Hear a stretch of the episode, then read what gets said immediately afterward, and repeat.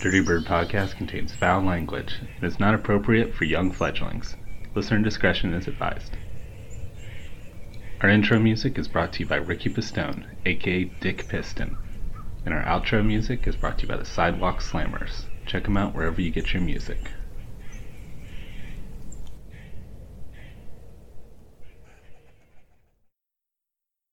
Are you looking for a podcast today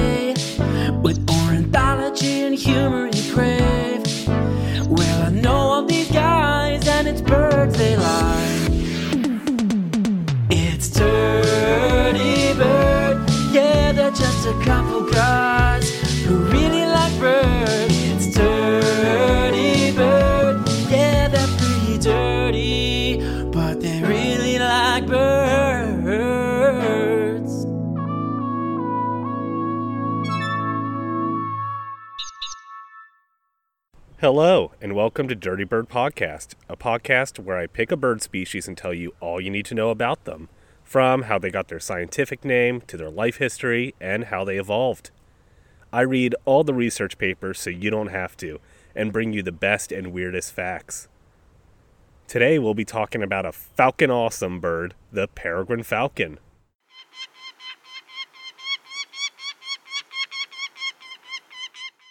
This super widespread and once nearly extinct bird has so much written on it, so I was able to find some really cool facts and stories. By the end of this episode, you'll learn why archaeologists love this bird, what the hell an EI is, and why, in my opinion, peregrine falcons are the most human like bird. I'm recording right now from First Landing State Park in Virginia Beach, Virginia. It's morning time, so there's some great bird sounds, a little bit of wind in the trees, and it's Virginia Beach, so there's, of course, some traffic noise in the background, too. Thanks to Tabby TNT for suggesting this episode. I love doing listener suggested episodes. If there's a bird you want to learn more about, be sure to drop me a line, dirtybirdpodcast at gmail.com, or on Instagram at dirtybirdpodcast. Also, a big thanks to Jacob, who left me a five star review on Apple Podcasts. Dankeschön, Jacob. And to all you listeners, if you have an iPhone, please, please, please write a review on Apple Podcasts. It really helps people find the show. Jacob wrote his review while he was enjoying a beer at Big Timber Brewery in beautiful Elkins, West Virginia. Uh, I will say here, Big Timber beers, they are the best beers to go birding with. So if you're ever going through West Virginia, stop at their tap house or just buy a six pack and uh, enjoy the birds and beer. And one last shout out to Steve, who recently contacted me on Instagram and even sent me an awesome picture of a very lazy mourning dove nest made on his backyard hose. Check out the Dirty Bird Podcast Instagram or Facebook to see it. All right, so all my shout outs are done. Let's get on with the show. I'm really excited to do this episode on the peregrine falcon. It's such a cool bird and pretty well known by the general public. Its huge claim to fame, of course, is being the fastest animal alive, capable of reaching speeds of 238 miles per hour. But what physical adaptations do they have that allow them to go that fast? And how did the falcon family evolve in the first place? We'll talk about all that and more, and by the end of this episode, you will be a expert on the peregrine falcon. This bird has been intimately tied to humans for thousands of generations, so there's a lot of stories, information, and research on them out there. In fact, after the barn owl, they are the second most researched raptor. Honestly, if I try to go in detail about all the myths, gods, and history of falcons and people and falconry, uh, this episode would be like 10 hours long. So I'm going to mostly, you know, just focus on like the biology, um, and behavior, evolutionary history, that kind of stuff. Um, there'll be some cool facts, you know, mixed in anyways um, about them and humans. Um, I'm sure there's stuff that I'll probably get wrong or leave out entirely. So just, you know, be sure to write in and tell me uh, what I messed up. Um, I'm not lying when I say I read over a hundred research articles to make this episode. Um, so I definitely, you know, tried to put in my work, but there's just so many papers out there. I had to cut myself off at some point. So let's start off with their name, peregrine falcon, with the easy scientific name Falco peregrinus. Falcon comes from the word falx, which is a Latin name for like a sickle or really any kind of curved, sharp metal object, like the weapon falx, which was this like devilish curved weapon you've probably seen in medieval video games and movies. This is in reference to the sickle shape of many falcon wings in flight. Um, usually, you see these birds from below as they're flying high up in the sky, um, and they appear like a sickle with short, straight tail and a narrow head stuck on them. The meaning of peregrine or peregrinus in Latin means foreigner or pilgrim. This comes from the way peregrine falcons were captured and used for falconry.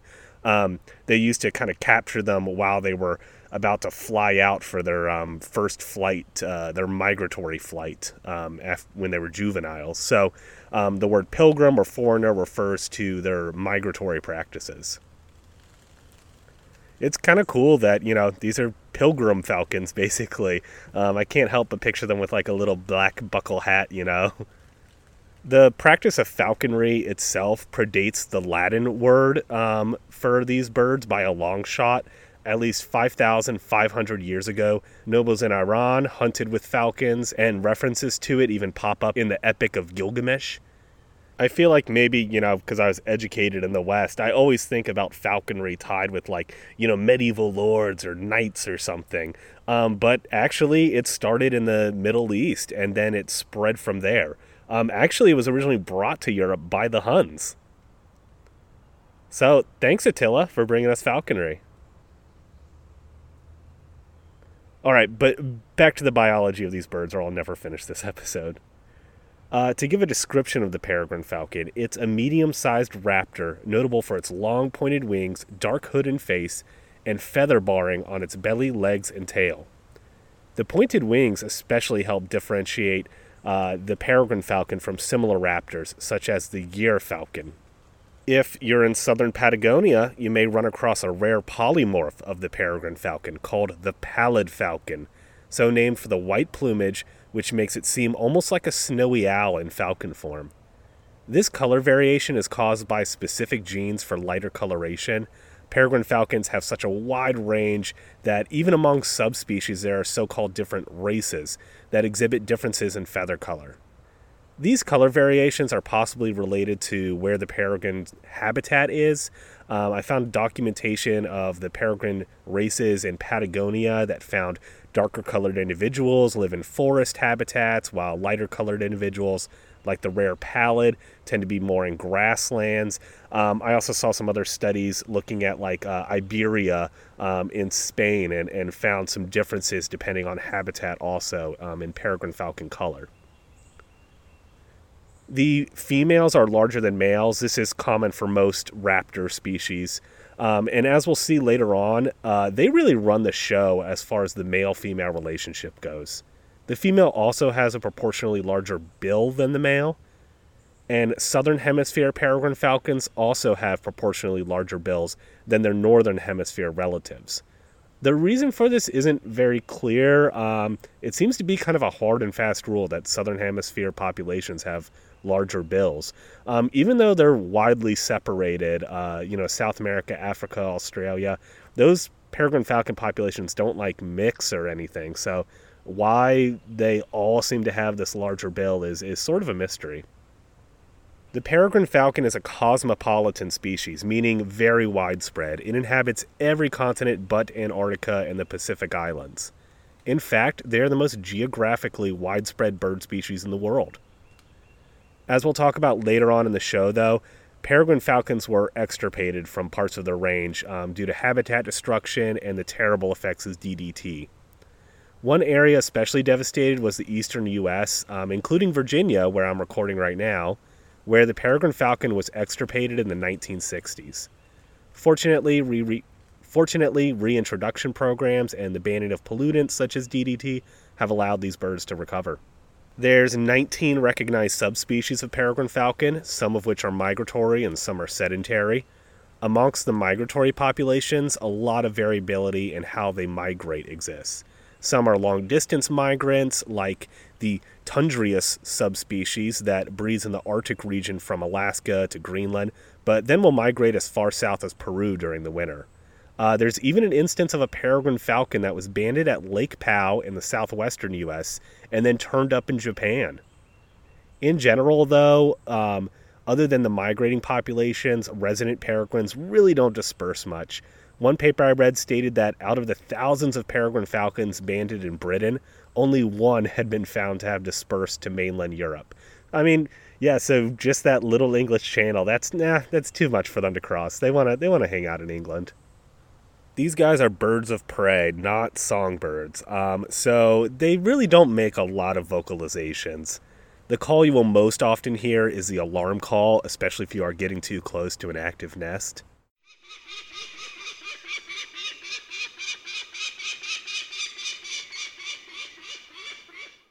At nesting sites, they give some distinctive calls um, described as creaking and wailing. The creaking call is often given between mates as a sign of appeasement and affection.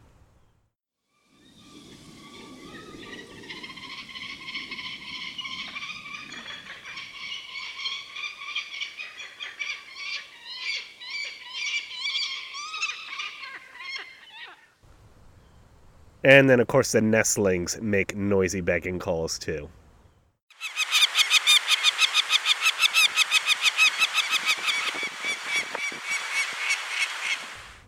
The peregrine falcon hunting method is legendary. It's famous for attacking its prey, which largely consists of aerial birds, especially members of the pigeon family, Columbidae. It attacks in a fast controlled dive called a stoop. We'll talk more about the physics of this dive a little later but it's really impressive because it looks incredibly risky. Peregrines will dive down from a high altitude, reaching speeds close to 300 miles per hour, and strike a bird, sometimes uh, alone or within an entire flock, occasionally pulling up last minute just a few feet above the ground. They find their prey by watching from a high perch or flapping slowly and soaring at great heights, using their keen eyesight to spot prey. I actually have a story about watching a peregrine falcon um, hunt like this. Uh, I was in Big Bend National Park with my wife. We did some backpacking out there, and uh, we climbed up Emory Peak, which is the the highest point there at around 4,500 feet. And as I was kind of chilling at the top, um, the very top, you kind of have to do a, a, pretty sketchy little rock scramble. But as I'm hanging out there, um, there are all these cliff swallows flying around. Um, and then uh, I see a peregrine falcon too. Um, uh, you know, not too far from me, maybe hundred yards. Um, pretty much eye level, and uh, he's just kind of turned against the wind so that he's staying in one place, um, not even having to flap his wings, and just looking straight down. So, kind of just waiting for maybe one of these sparrows to fly underneath him for him to dive bomb it and grab it out of the air. They don't only kill prey with these dives, though. Sometimes they'll pursue them, you know, more in the manner similar to a hawk. Uh, they occasionally will also hunt on the ground. If they catch prey in a dive, often the force of the strike uh, as they grab them with their talons is enough to stun or kill the bird outright. But they will also bite through the neck in order to ensure that their prey is dead. They pluck the feathers off of birds after catching them, and sometimes will even remove the head and wings while still in the air to make them easier to carry. It's not only birds that they feed on, though. They're also known to feed on bats, especially in the tropics. And they'll occasionally feed on other small mammals, too. They're not above eating bugs either. Uh, insects can be particularly vital food source to migrating and island populations of peregrines.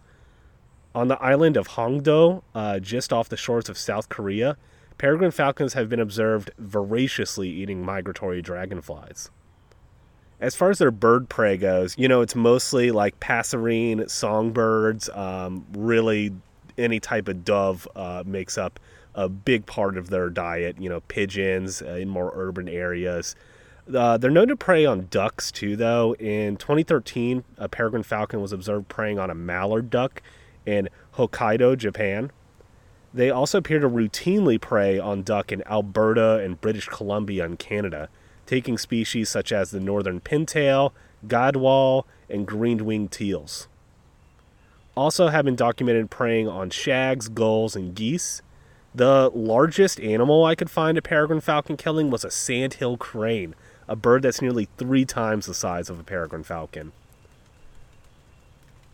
They've also been caught on trail cameras preying on Balearic shearwaters, a bird in the puffin family and critically endangered. Basically, they just post up outside of the shearwater's breeding tunnel entrance at night and attack adults and fledglings uh, when they enter or leave their burrow. But like I said, in general, peregrine falcons mainly prey on avian species. But when the avian prey are not available, or there's an abundance of another kind of prey, they will generalize their diets. Peregrine falcons will engage in a bit of banditry too, known as kleptoparasitism. Um, they'll steal food from a wide variety of birds such as gulls, crows, kites, hawks, and eagles. In turn, hawks and eagles also kleptoparasitize peregrine falcons. Occasionally, peregrine falcons will prey on other birds of prey, um, usually ones that are smaller in size, such as kestrels, sparrowhawks, and, and goshawks. However, I did find an observed case of a peregrine falcon killing a similarly sized black falcon in Australia. On a bit of a morbid note here, uh, they don't always kill their prey before starting to eat it.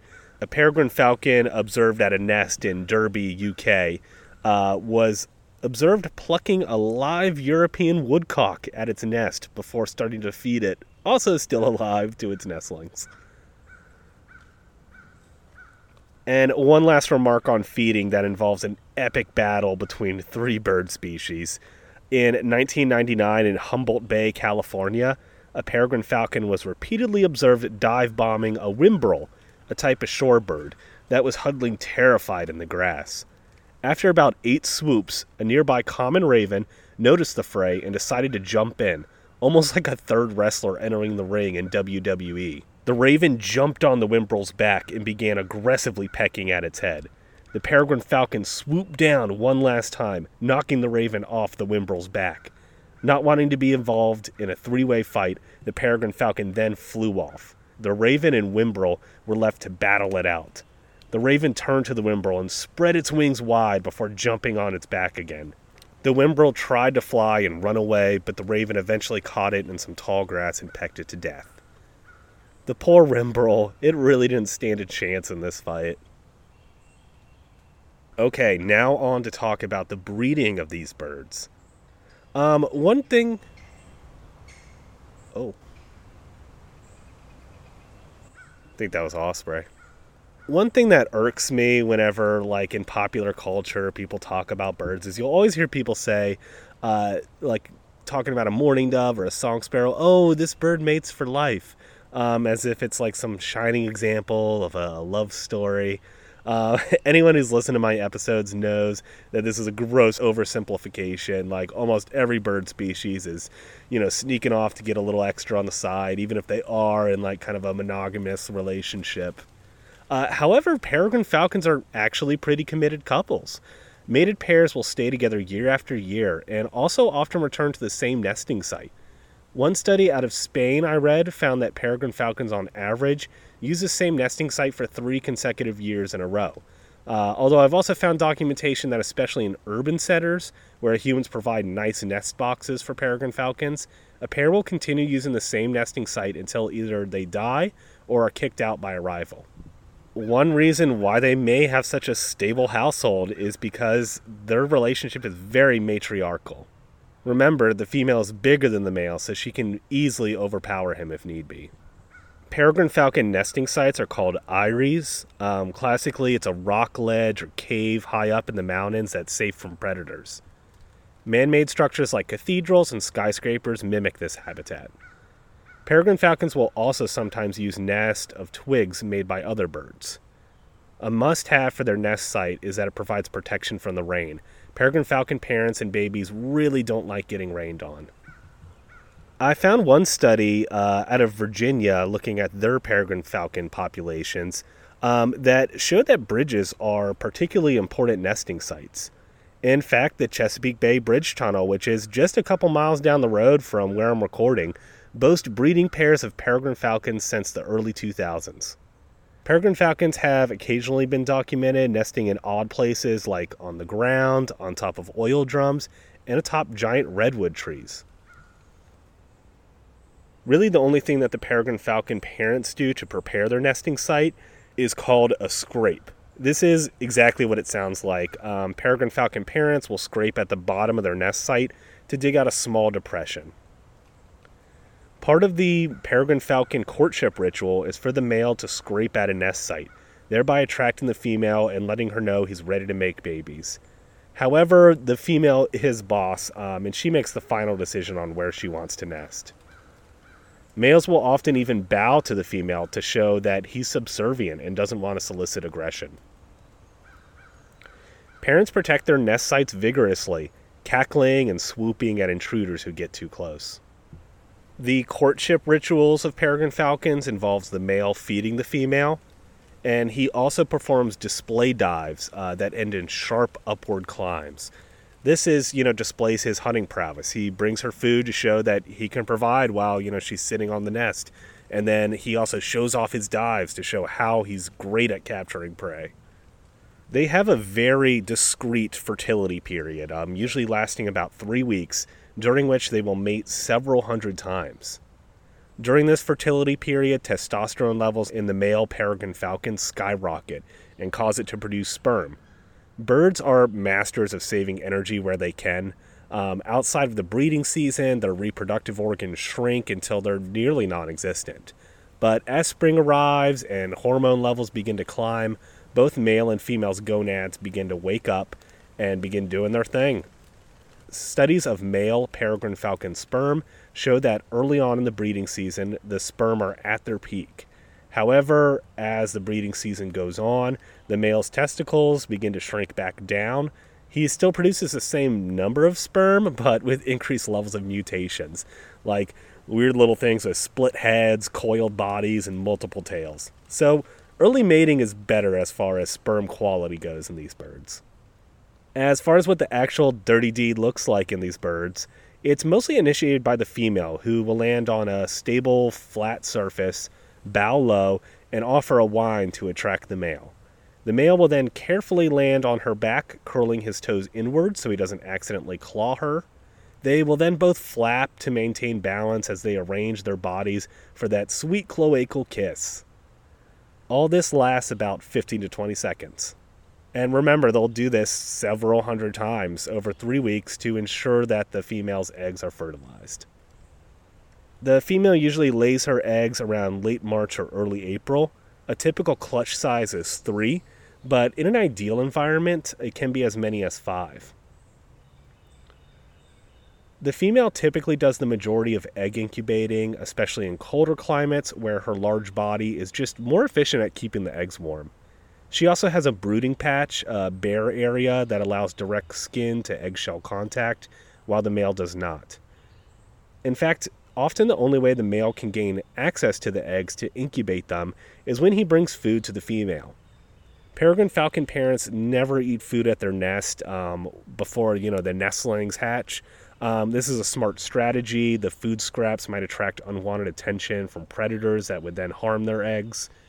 So when the male brings a food item to the female that she likes, she will fly off, and it provides a few precious minutes for the peregrine dad to bond with his eggs.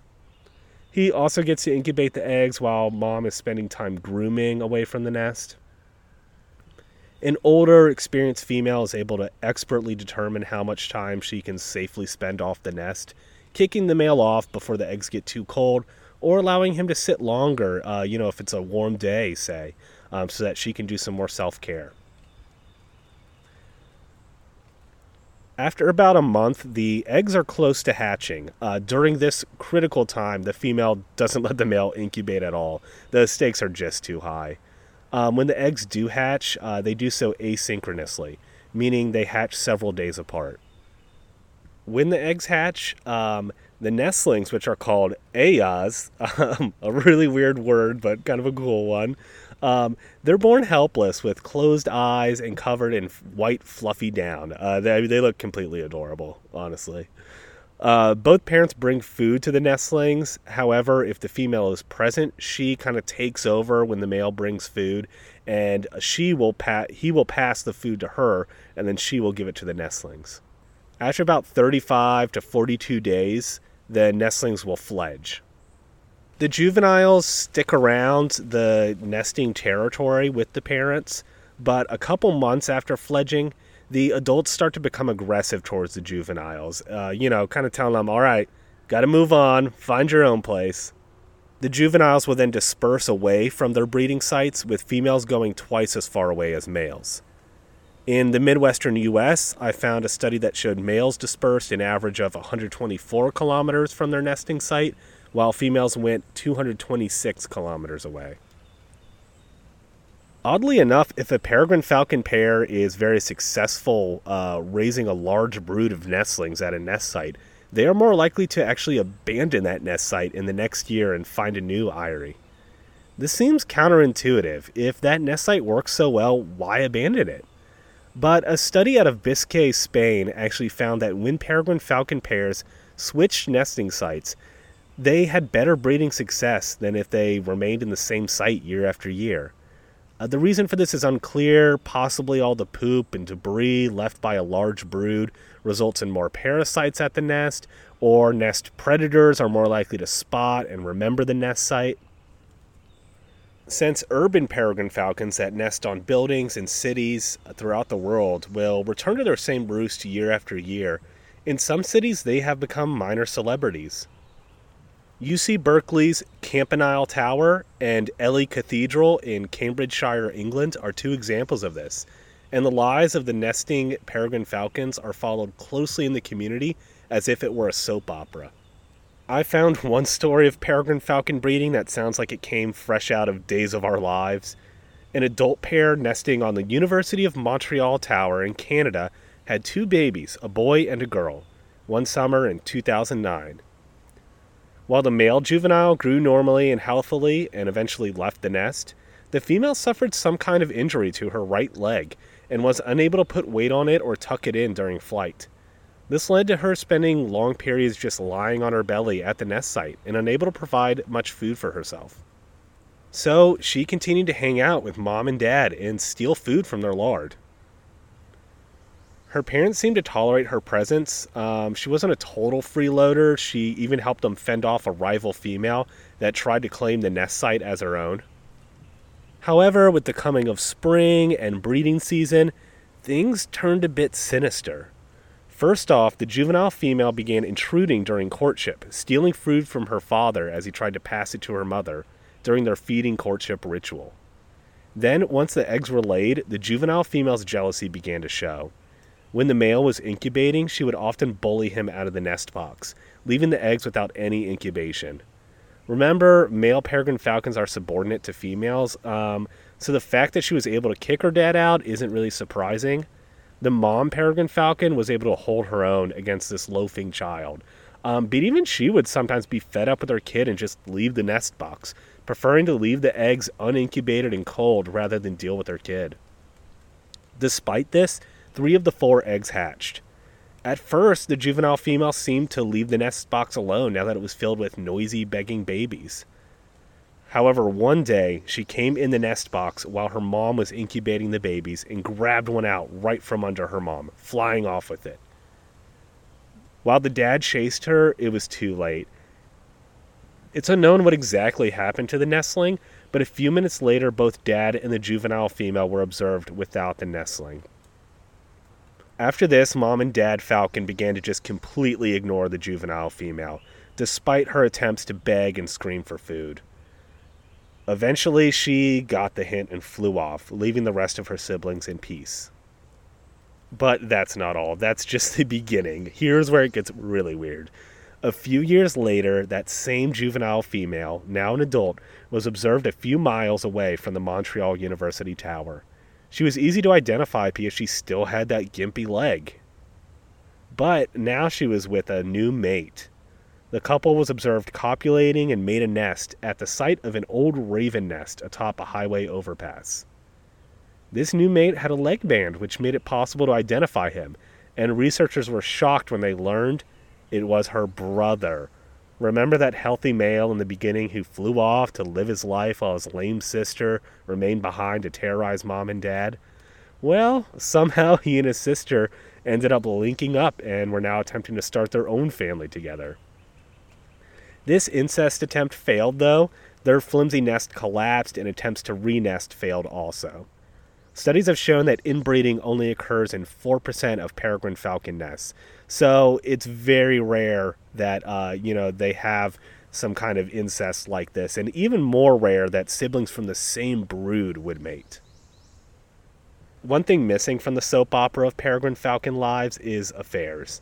Uh, like I said, they're pretty dedicated couples. Even in urban centers where nesting peregrine falcon populations can be pretty dense, um, there's not a lot of sex in the city. Um, there's almost no extra pair paternity. A study of Midwestern U.S. urban peregrines in cities like Chicago found that only 10% of peregrine falcons changed mates, and almost all this was due to the death of a mate. So, very rarely they will divorce. It's almost always they'll stay with their mate unless that mate dies.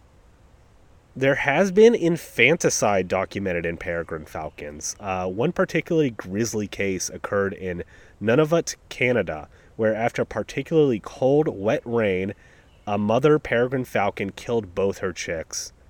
Possibly she knew they were going to die from weather because, like I said, rain is a major factor in peregrine falcon nest failure. They hate the rain, and if they get wet, there's a high likelihood that they're going to get too cold and die.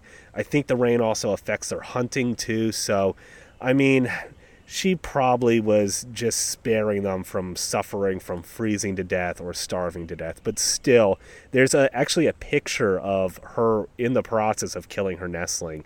It's pretty brutal. Um, I posted it on the Dirty Bird podcast Reddit page. I also read an account of siblicide from southern Arizona where three juvenile nestlings turned on one of their siblings and ate him. The unfortunate victim of cannibalism had a genetic defect which made him unable to produce brown pigment. So it's possible because he looked different, he was viewed as prey to his siblings. This antagonistic behavior isn't the norm for peregrine falcon siblings, though. The nestlings don't appear to have a hierarchy. In many bird species we've learned about on the show, I mean, shoebill storks pop up for sure, um, the oldest and biggest nestling gets the most food and the best shot at survival. Sometimes, like actively, you know, other nestlings in the nest will will hurt, peck, you know, try to kill um, their other siblings.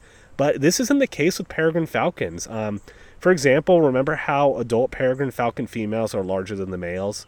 Well, uh, this appears in the nestlings too. Um, after about day 21, um, the females start getting noticeably bigger than the males. Um, before day 21, they're around the same size as nestlings, but day 21 rolls around, the females are bigger. If you know this was a more classic bird species, you'd think that okay, she's bigger, she's going to bully him and get more food. Um, but rather than bullying the smaller males and taking all the food, um, each nestling takes turns at the most coveted position in the nest, the spot that's closest to the feeding parent. The parents, though, seem to recognize that the larger females need more food and they feed them about 25% more than they do the males. And let me also tell a heroic story that demonstrates what dedicated parents these birds are. In 2004, researchers were monitoring a nest site that was 300 feet up on a cliff face in Monte San Bartolo Regional Park in Italy. They observed four nestlings, two just starting to learn to fly, one just starting to come into its feathers, and a fourth still covered in that adorable white fuzz. They were all moving around the nest and exercising their wings. Suddenly, a strong gust of wind blew the unsteady youngest fledgling out of the nest, and he tumbled through the air. The vigilant mother, who was circling above, probably looking for food, spotted the falling nestling and swooped down, grabbing it out of the air and returning it to the nest. Then the clumsy nestling then again fell out of the nest, and the mother again grabbed it out of the air. Um, this time she more securely placed it on the nest and also brought it some food to help it settle down after this first skydiving experience. And I mean, this this demonstrates what good parents peregrine falcons really are. Um, they're very protective of their nest to the point of going full Liam Neeson and Taken if somebody harms their babies. Uh, I present to you a crime scene as found by a researcher on the Yamal Peninsula of Russia. This researcher walked up to a well known peregrine falcon nest site and found two dead birds one a nestling peregrine, one a nestling peregrine, and the runt of the litter was partially eaten and lying on the ground. Nearby was a juvenile and emaciated gyrfalcon, dead and with deep, still bleeding gashes on its back and nestling feathers in its bill. Above the bodies was the peregrine falcon nest, with two alive nestlings huddled in fear and their angry parents sounding alarm calls. So, what happened? Well, obviously, the starving and bold gyrfalcon had found the nest unattended and swooped down, grabbing the weakest nestling. But as he began to dig in, one or both of the peregrine falcon parents returned and, in an act of revenge, killed the young gyrfalcon. In the urban environments that peregrine falcons live in, like in cities, uh, they don't just survive, they actually thrive. A study in Great Britain that compared urban nestling peregrine falcons to rural peregrine falcons found that the urban peregrine falcons were actually more successful breeders. Urban environments, unsurprisingly, lack a lot of the nest predators that would be out in rural settings. Also, food, i.e., feral pigeons, is plentiful in urban environments. One downside is that the peregrine falcons are extremely dependent on this monotypic food supply. So, if something were to happen to pigeons or starlings that they feed on in cities, the urban peregrines would be in trouble. Their food supply lacks the diversity that rural areas have.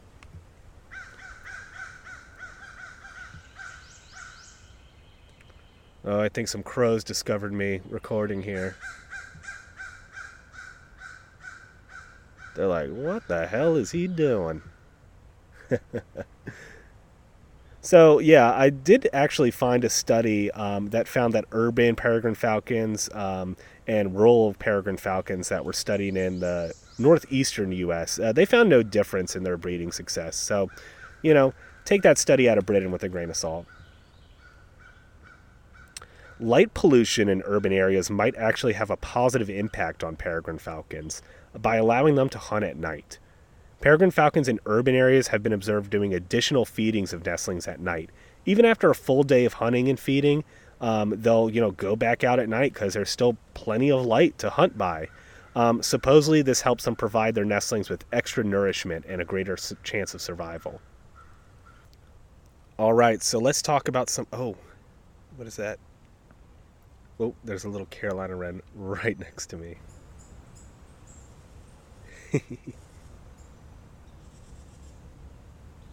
Love that rattle call.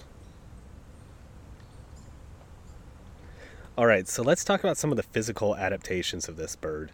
So, its major superpower is its speed. Oh man, that is just a crisp, clear Carolina Wren song. Love it.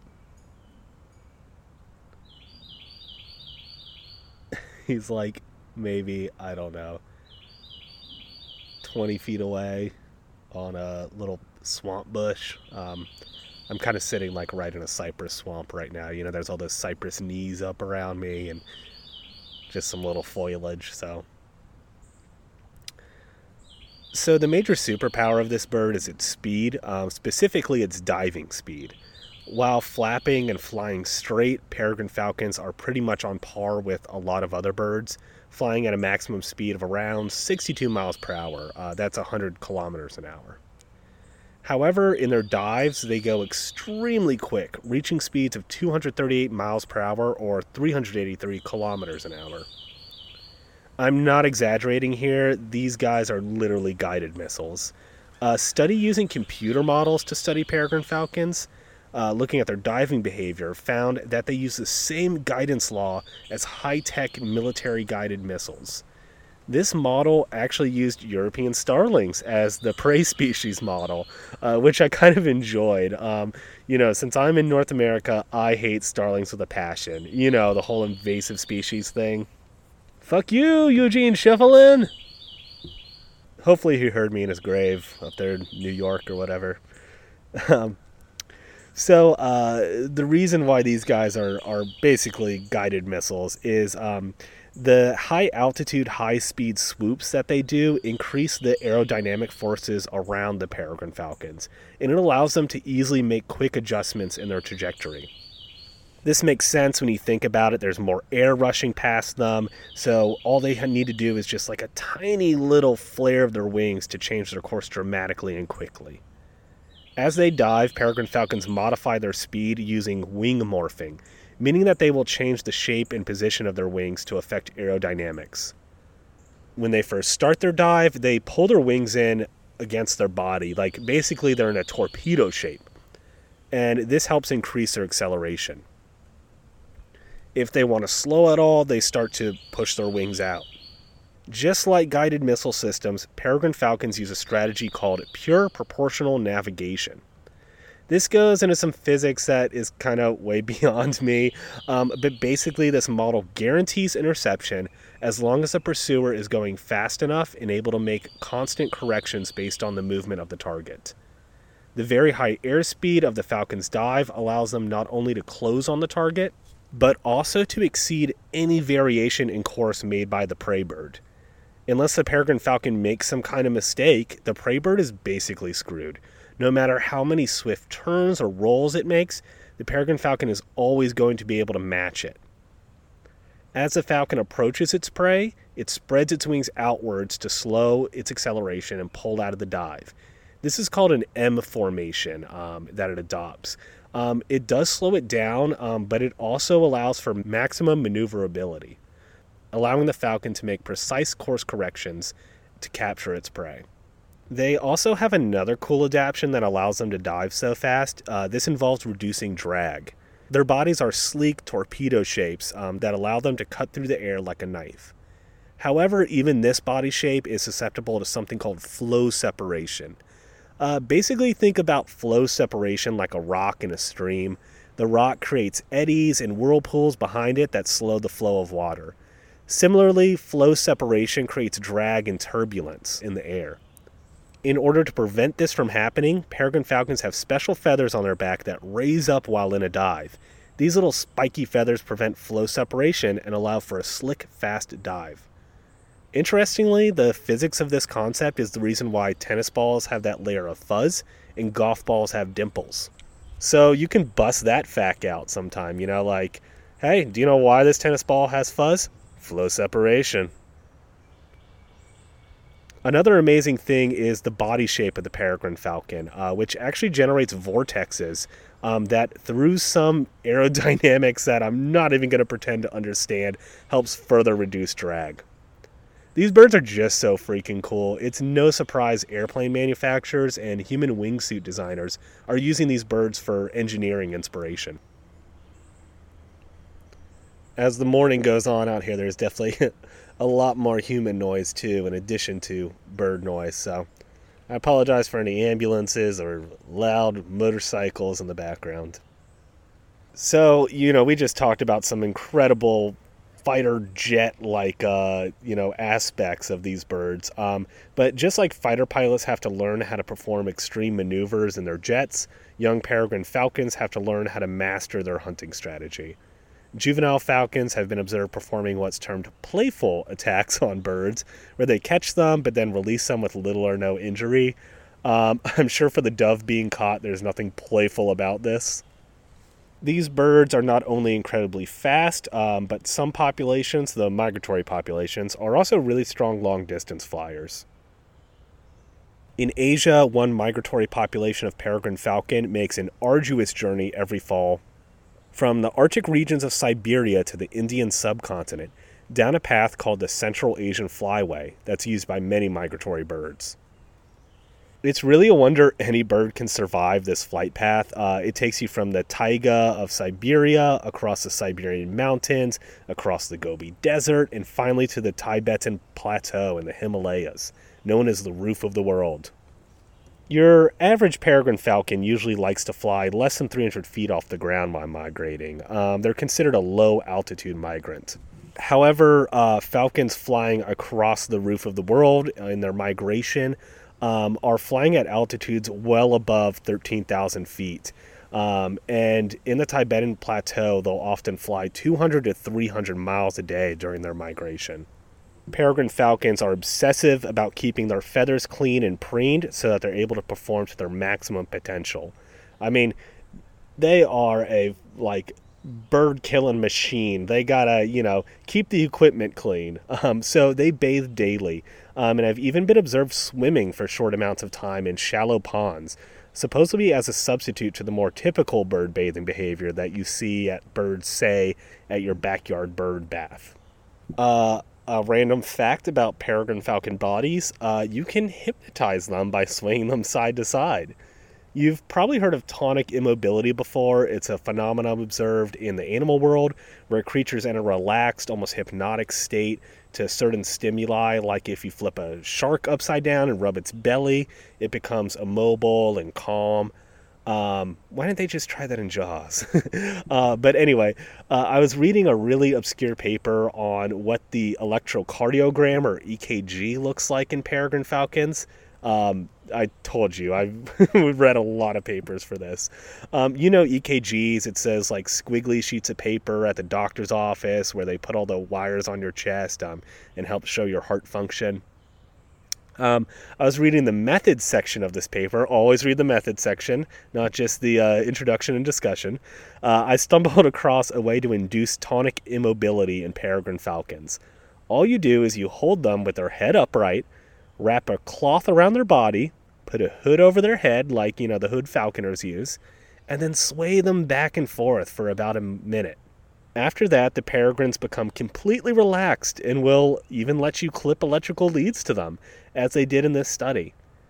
In case you were wondering, this study found that the average heart rate for peregrine falcons is 268 beats per minute. One last fact about a body part of the peregrine falcons you probably never think about the tongue.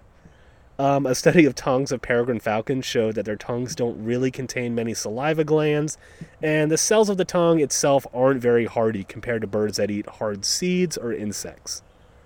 This makes sense. Peregrine falcons are usually eating the juicy meat off of a fresh kill. They really don't need a tough tongue or much saliva to wash it down. A note on peregrine falcons' relationship with humans uh, they surprisingly pop up a lot in archaeological articles. I found numerous archaeological papers that would get really excited whenever they found peregrine falcon bones or depictions. This is because falconry is a status symbol, and finding evidence of falconry conveys that the civilization being studied had some sort of royal or upper class. It also helps show cultural influences. Remember, falconry started in the Middle East and then spread to Europe, so you can kind of use falconry to date different uh, you know rates of spreading of uh, Asiatic cultures um, into and passing of knowledge um, into Europe. One instance of a people that didn't practice falconry but rather just respected and possibly worshiped peregrine falcons are the Mississippi Valley Native American civilizations. Peregrine falcons were found as decoration on Native American bowls and vessels at archaeological sites in Moundville, Alabama. Also, semi mythical falcon warriors, um, basically a man with motifs of peregrine falcons on their bodies, um, have been found widely in southeastern Native American tribes' artwork. All right, y'all, we've talked a lot about this bird, learned a lot of cool stuff. Um, we'll wrap up now uh, talking about their population, you know, threats to them, predators, mortality, disease, parasites, and also, of course, end with their evolutionary history. So, as I said at the top of this show, DDT was the real killer of uh, peregrine falcon populations. Um, DDT makes eggshells so brittle that parents would crush the eggs when trying to incubate them. More than 50% of the population was extirpated in the US and Canada by 1970 populations of peregrine falcons were, were never really huge. Um, these birds need pretty large territory sizes and they're very restricted in, you know, where they can nest at. So they were never, you know, numbering in the millions. Actually, the historical population of peregrine falcons in the eastern US was only estimated at around 350 breeding pairs. But, you know, then with DDT, almost all the peregrine falcons east of the Rockies went extinct. They were also intentionally extirpated from Britain during World War II. Um, this is because during World War II, you know, messenger pigeons were really important. Uh, like radios can get jammed, or you know, the enemy can you know pick up the signal, but like a messenger pigeon, um, it's a little harder to intercept. Uh, you know, they like to go back to their same roost. So they were really important for Britain to communicate to Nazi occupied France. However, peregrine falcons also love to eat those messenger pigeons. So, Britain actually eliminated all of the peregrine falcons that they could find. Um, it's estimated they killed 600 adults and juveniles uh, by shooting them, and then they sought out nests and crushed eggs and destroyed the nesting sites.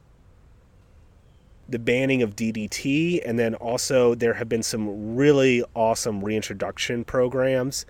Um, these reintroduction programs are pretty successful. Um, they were performed in the eastern US and Britain, um, also in places like Canada, Germany, Sweden. Uh, of note, though, these reintroduction programs often they're reintroducing falcons that are kind of non-native subspecies. Uh, for example, a lot of the ones released in the eastern U.S., you know, came from populations from Europe. So it's not the same subspecies that used to be in the area that is being reintroduced. But luckily, since the 1970s and 1980s, when you know we woke up to what a big threat uh, was happening to the peregrine falcon populations, uh, they've really rebounded great. Um, the population of peregrine falcons currently worldwide is around 340,000. This population seems to be pretty stable and doing well. Um, it was actually removed from the endangered species list in 1999. Not everyone is celebrating the recovery of peregrine falcons, though. Migratory shorebirds are favored prey for peregrine falcons that live along coastal habitats. Golden plovers in the Netherlands and western sandpipers in British Columbia have been found to have lower body masses since the recovery of local peregrine falcon populations. Presumably because these birds now have to spend significant energy vigilantly watching out for falcons and then also having to alter their migration routes to avoid the peregrines. There's still some significant challenges to peregrine falcon populations, though. The threat of pollution is not over. DDE, dieldrin, and other eggshell thinning chemicals can still be found in peregrine eggshells. Uh, PCBs are also a huge problem.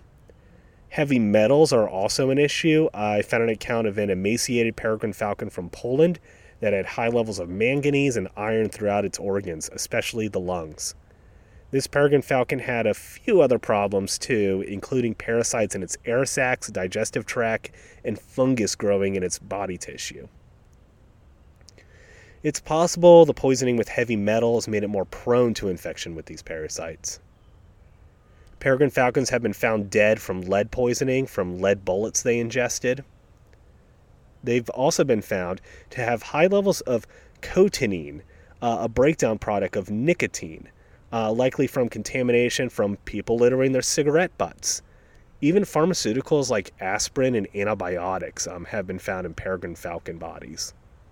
The levels of antibiotics are especially worrying. Um, you might think, hey, aren't those antibiotics good for falcons? It's like free drugs to protect from infection.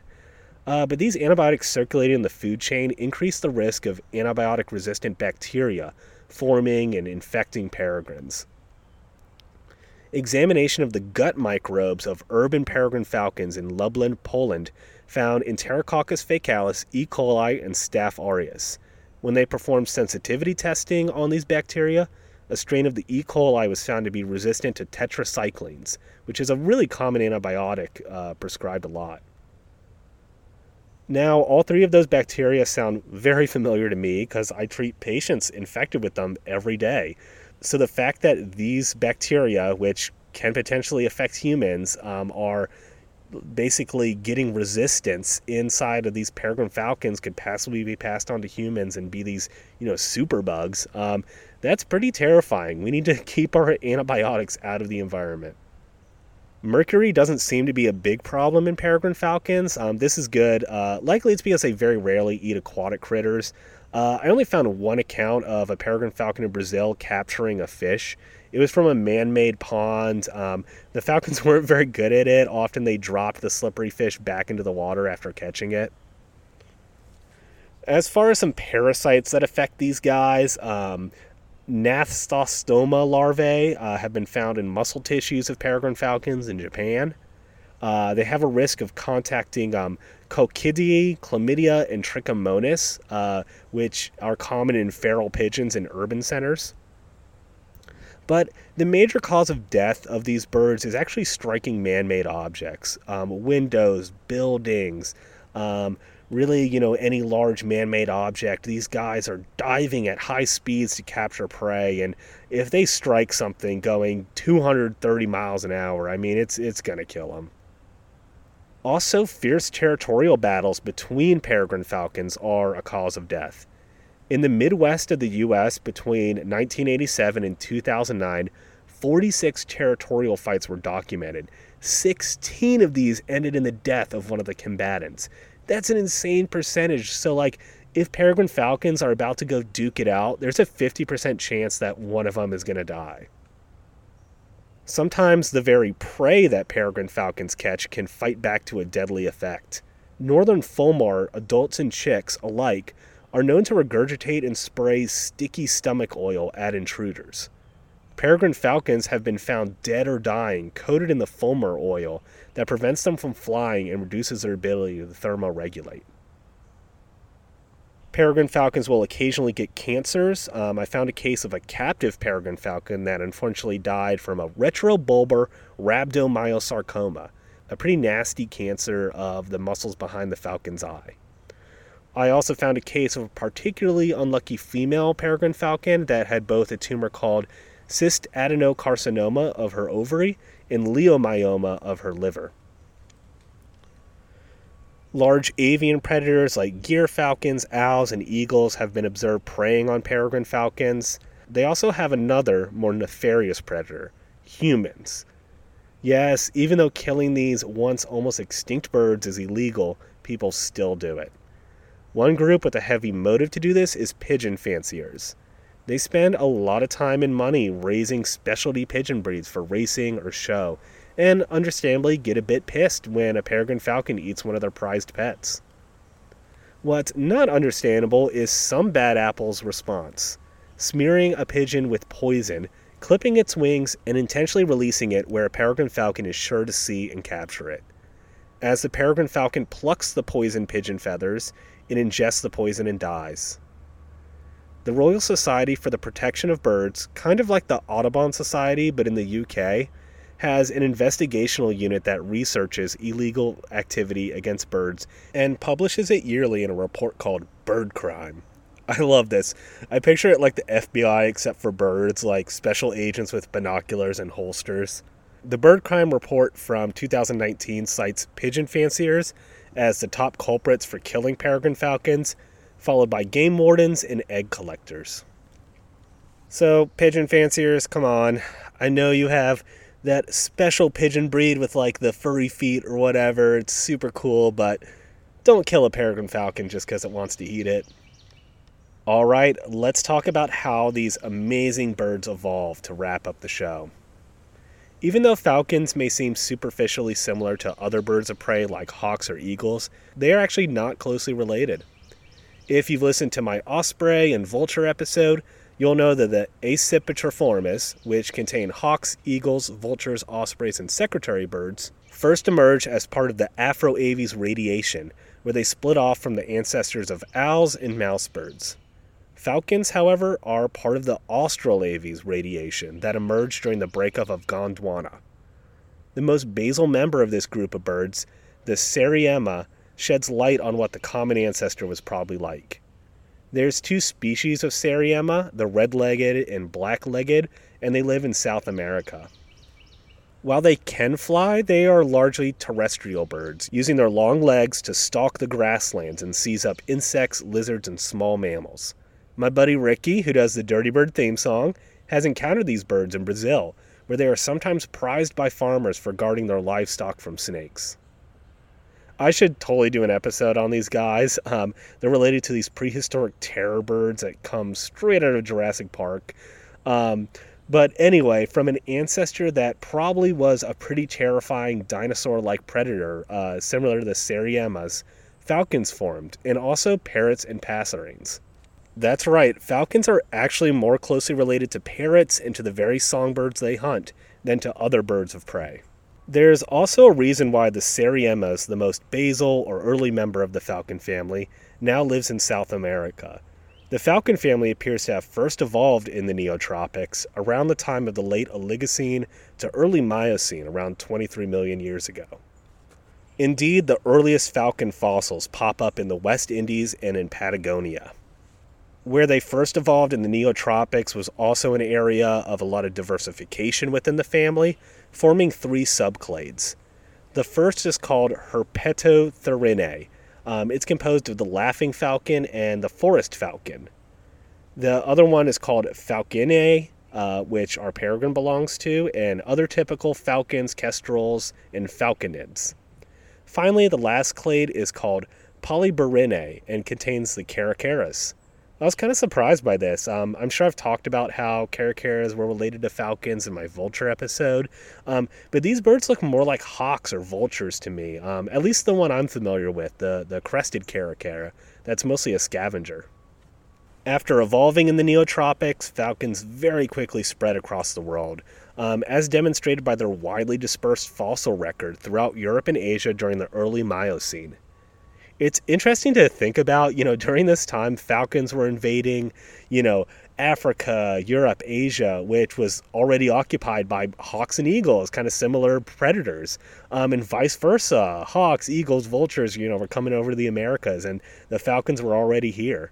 Um, but it seems like the hunting strategy of falcons is unique enough that it allowed them to remain within their niche um, and not compete with the hawks and eagles so much that either group drove each other to extinction. The genus Falco that our peregrine falcon belongs to didn't diversify until about 5 to 7 million years ago, when the climate changed and resulted in the expansion of grasslands and savannas that supported rich mammalian communities. This is also demonstrated in the fossil record. Um, there's a now extinct falco species that was found in Linxia region of Gansu province of China. Um, this remarkably well preserved skeleton uh, contained a jerboa, a rodent very similar to a kangaroo rat, in its stomach. The peregrine falcon itself is actually a fairly recent species. It doesn't pop up in the fossil record until the mid to late Pleistocene, about 70 to 100,000 years ago. It's estimated that it diverged from the Taita falcon around 250,000 years ago. Um, the Taita falcon is basically a mini me version of the peregrine falcon that lives in sub Saharan Africa. 250,000 years ago lines up perfectly with the Holstein interglacial period. Um, this was a warm period when tundra landscapes were restricted and fragmented. Uh, this fosters isolated falcon populations becoming genetically diverse.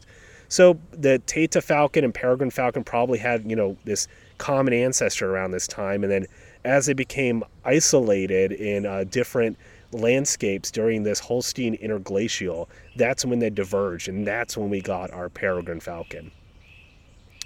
Um, I didn't see any article that explicitly stated this, but since its closest relative, the Taita falcon, is in sub Saharan Africa, um, I think it's possible that the peregrine falcon first evolved in sub Saharan Africa um, from that common ancestor, um, and then it went on to disperse across the globe.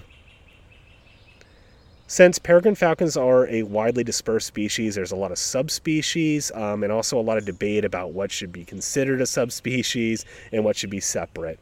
There's not a lot of genetic difference between the subspecies. Um, even the Taita falcon and peregrine aren't too genetically distinct. Um, so there's debate about whether they're actually, the Taita falcon is actually a subspecies instead of a separate species. The Hierofalco group um, that contains the Gyr falcon, Saker falcon, and Lanner falcon um, form a closely related sister group to the peregrine falcon. The prairie falcon also forms its own sister taxon to these two groups. In fact, these groups are all so closely related that they can actually interbreed and form hybrids. This mostly only occurs in captivity by falconers using artificial insemination, um, but also occurs rarely in the wild too. In the 1970s, a saker falcon was observed mating with a peregrine falcon in Bulgaria, um, but it's unclear if they had any young. There's several accounts of peregrine and prairie falcons mating and producing viable young um, in the wild. These hybrids further murky the waters on what a subspecies is and what's a separate species in the falcon world. And then again, remember that uh, a lot of subspecies that kind of basically went extinct, you know, from DDT. They were replaced with peregrine falcons from other areas of the world that, you know, brought their own genetics. So, doing genetic testing now of wild peregrine falcons to try to figure out the subspecies is really complicated. Um, one reason why there's so many subspecies of the peregrine falcons is that the populations within many areas of the northern hemisphere are recent immigrants in geological terms. They likely colonized these areas within the past 20,000 years after the last glacial maximum. So that's their evolution, a bit about the subspecies. Uh, I want to close out with this. Um, one of the papers I heavily leaned on uh, for talking about the genetics of peregrine falcons was called Phylogeography of Peregrine Falcons by Michael Wink. In addition to providing some great genetic evidence, Wink ends his article with a really interesting comparison between peregrine falcons and us humans. Just like the peregrine falcons, we first evolved in Africa before spreading across the globe. On a superficial level, different populations of humans can look pretty different, um, just like the different feather colorations and bill sizes of peregrine falcons. However, on a genetic level, we are very similar to each other. Despite different skin colors or physical characteristics, we remain one species. I really like this comparison. Um, it seems even more apt since peregrine falcons have also now adapted to live in cities with us. Like, there's some debate whether, like, are peregrine falcons like tame now because you know they come to these nest boxes we have in the cities they eat the you know feral pigeons that humans we brought with us to the cities uh, it's kind of crazy. Uh, like, that's why, in my opinion, peregrine falcons are the most human like bird.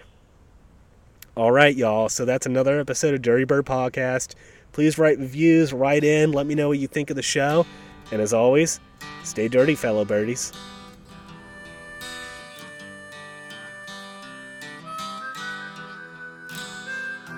Dirty Bird Podcast is brought to you by me, John, with my rotating panel of guests and co hosts. Thanks for being on the show, everybody. The Dirty Bird theme song is by Ricky Pistone. Check out his groovy and hilarious music videos on YouTube.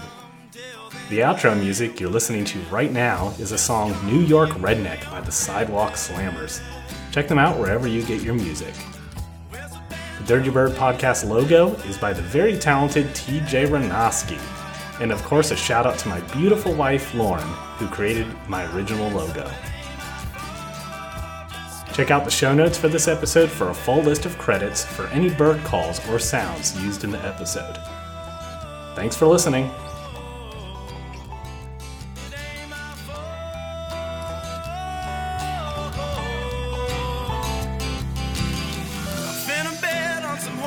The track. Drive into Brooklyn, ain't never coming back.